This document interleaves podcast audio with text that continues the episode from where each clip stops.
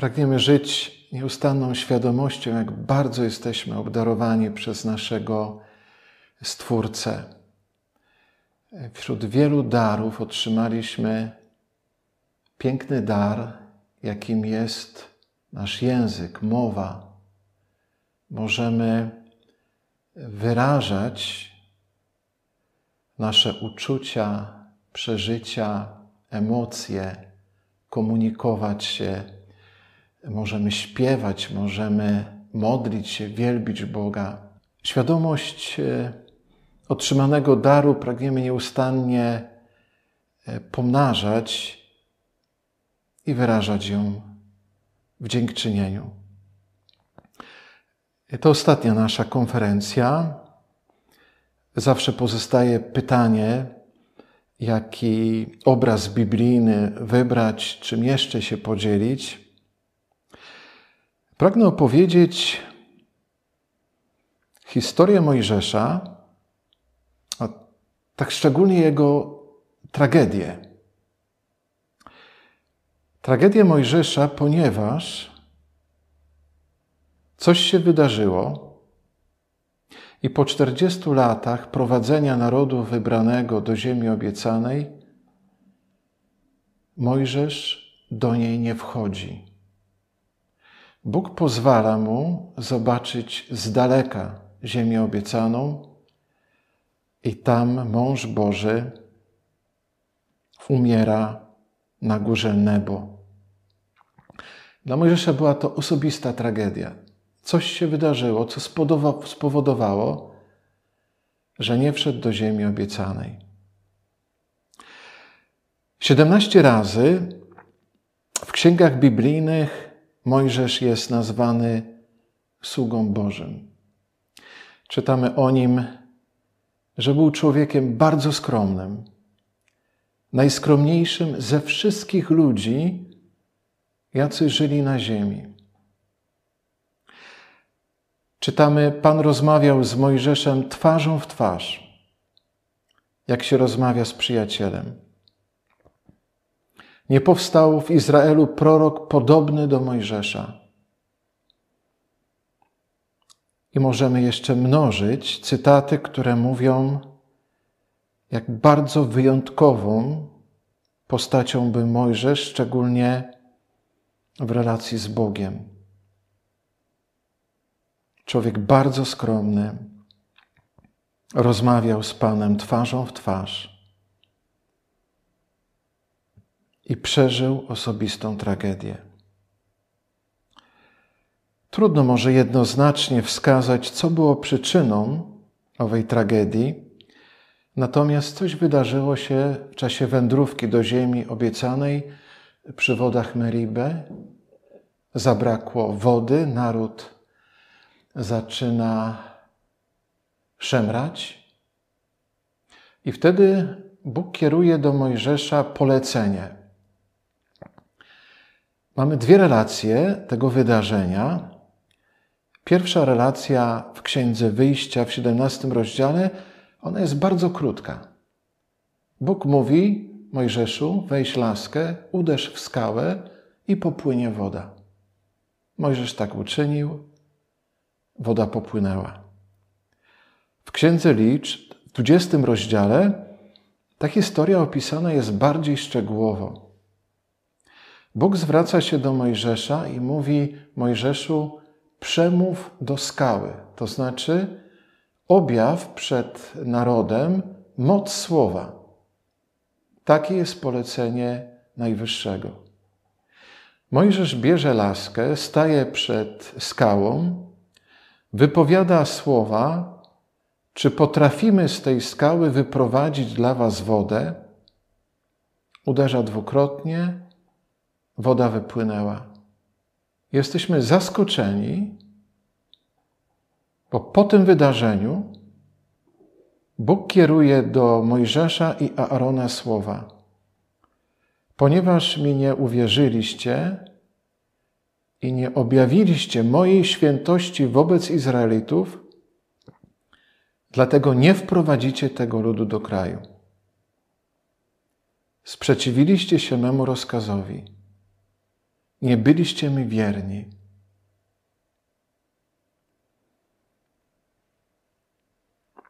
W trzecim rozdziale Księgi Powtórzonego Prawa Mojżesz, gdy wspomina te wydarzenia, mówi, że potem jeszcze prosił Pana, by pozwolił mu wejść do ziemi obiecanej. Chciałbym przejść, by zobaczyć tę piękną ziemię za Jordanem i te piękne góry i Liban. Lecz przez was rozgniewał się na mnie Pan i nie wysłuchał mnie. I rzekł Pan do mnie: Dość, nie mów mi o tym więcej. Wejdź na szczyt Pizga i podnieś oczy na zachód, północ, południe, wschód i oglądaj krainę na własne oczy, bo tego Jordanu nie prze, przejdziesz. Tragedia Mojżesza, o której powiekach wspomina psalmista w psalmie 106. Jest to psalm, który opowiada historię, część historii narodu izraelskiego. I w wersetach 32 i 33 czytamy słowa: Rozgniewali Boga przy wodach Meriba. Przez nich nieszczęście spotkało Mojżesza, bo rozgoroczyli jego ducha i powiedział słowa nierozważne. Psalmista mówi, że przyczyną tragedii Mojżesza były słowa nierozważne, które wypowiedział Mojżesz. Nie znamy dokładnie jakie to były słowa. Natomiast ta historia pokazuje nam, że niewłaściwe używanie języka powoduje, że nie jesteśmy w stanie doświadczać obietnic, piękna obietnic, które Bóg zostawił nam w swoim słowie. Że On daje nam tak wiele, że ziemia obiecana jest dla nas, to są, jest symbolem wszystkich Bożych obietnic. A przez niewłaściwe używanie języka mogę pozbawić się tych skarbów, tych darów, które Bóg dla mnie przygotował. Choć jeszcze nie ma słowa na moim języku, Ty, Panie, już znasz je w całości. Bo psalmista mówi: Ty mnie przenikasz, Ty mnie ogarniasz. Jeszcze nie ma słowa na moim języku, Ty, Panie, już znasz je w całości. Nie ukryje się przed nim ani jedno słowo, mówi mędrzec w księdze Syracha.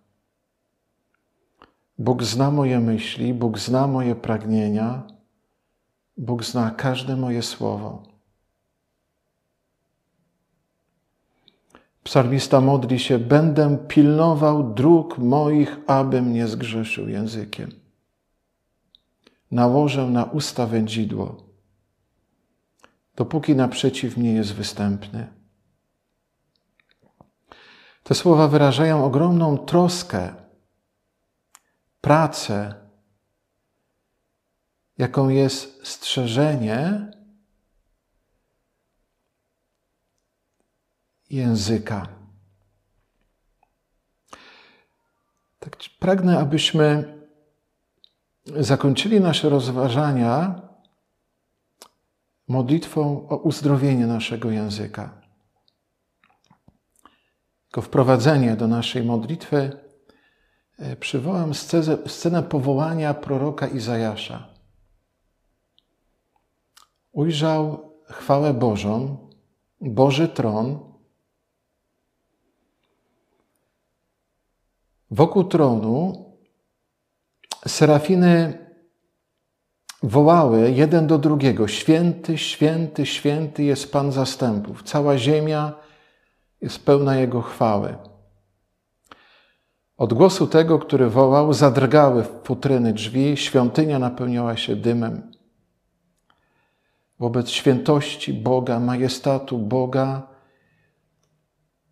Izajasz poczuł całą swoją grzeszność. I wyraził to w następujących słowach: Biada mi, jestem zgubiony, wszak jestem mężem o nieczystych wargach. Jaka jest odpowiedź Boga? Posyła jednego z serafinów, który trzyma w ręce węgiel wzięty z ołtarza. Dotknął nim ust moich i rzekł: Oto dotknęło to Twoich warg. Twoja wina jest zmazana, zgładzony Twój grzech. Symboliczny obraz, który mówi o oczyszczeniu, również o oczyszczeniu mojego języka. Wielokrotnie padały wyrażenia, że nad językiem musimy pracować, naszą mowę musimy kontrolować. Ale jest również taka przestrzeń, w której prosimy o łaskę uzdrowienia języka, prosimy o dar właściwego używania daru mowy. W dzienniczku siostry Faustyny czytamy jej wyznanie.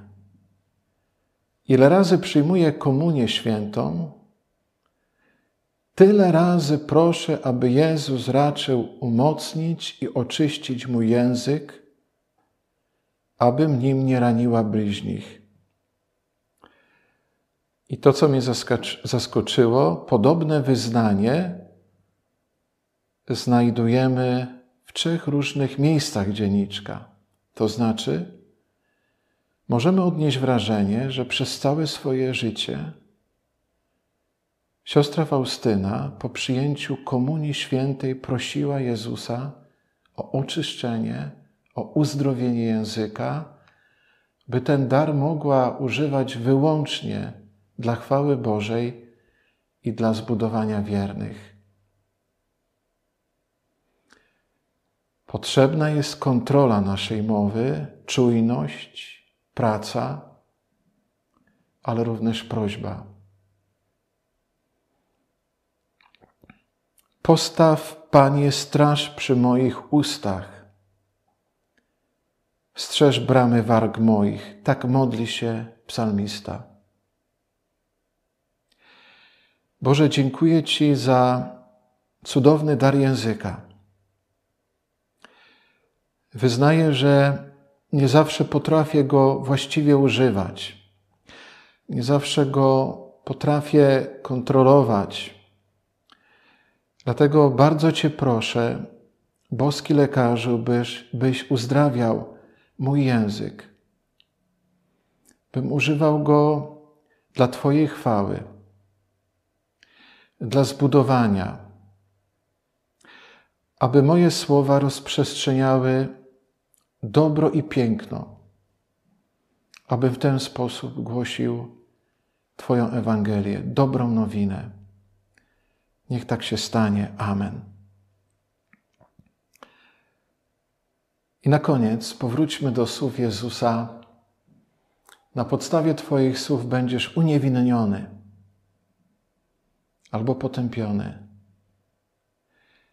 I przyjdzie taki czas, Taki moment, w którym zakończymy nasze ziemskie pielgrzymowanie i staniemy przed Panem. List do Hebrajczyków mówi: Postanowiono ludziom raz umrzeć i potem sąd.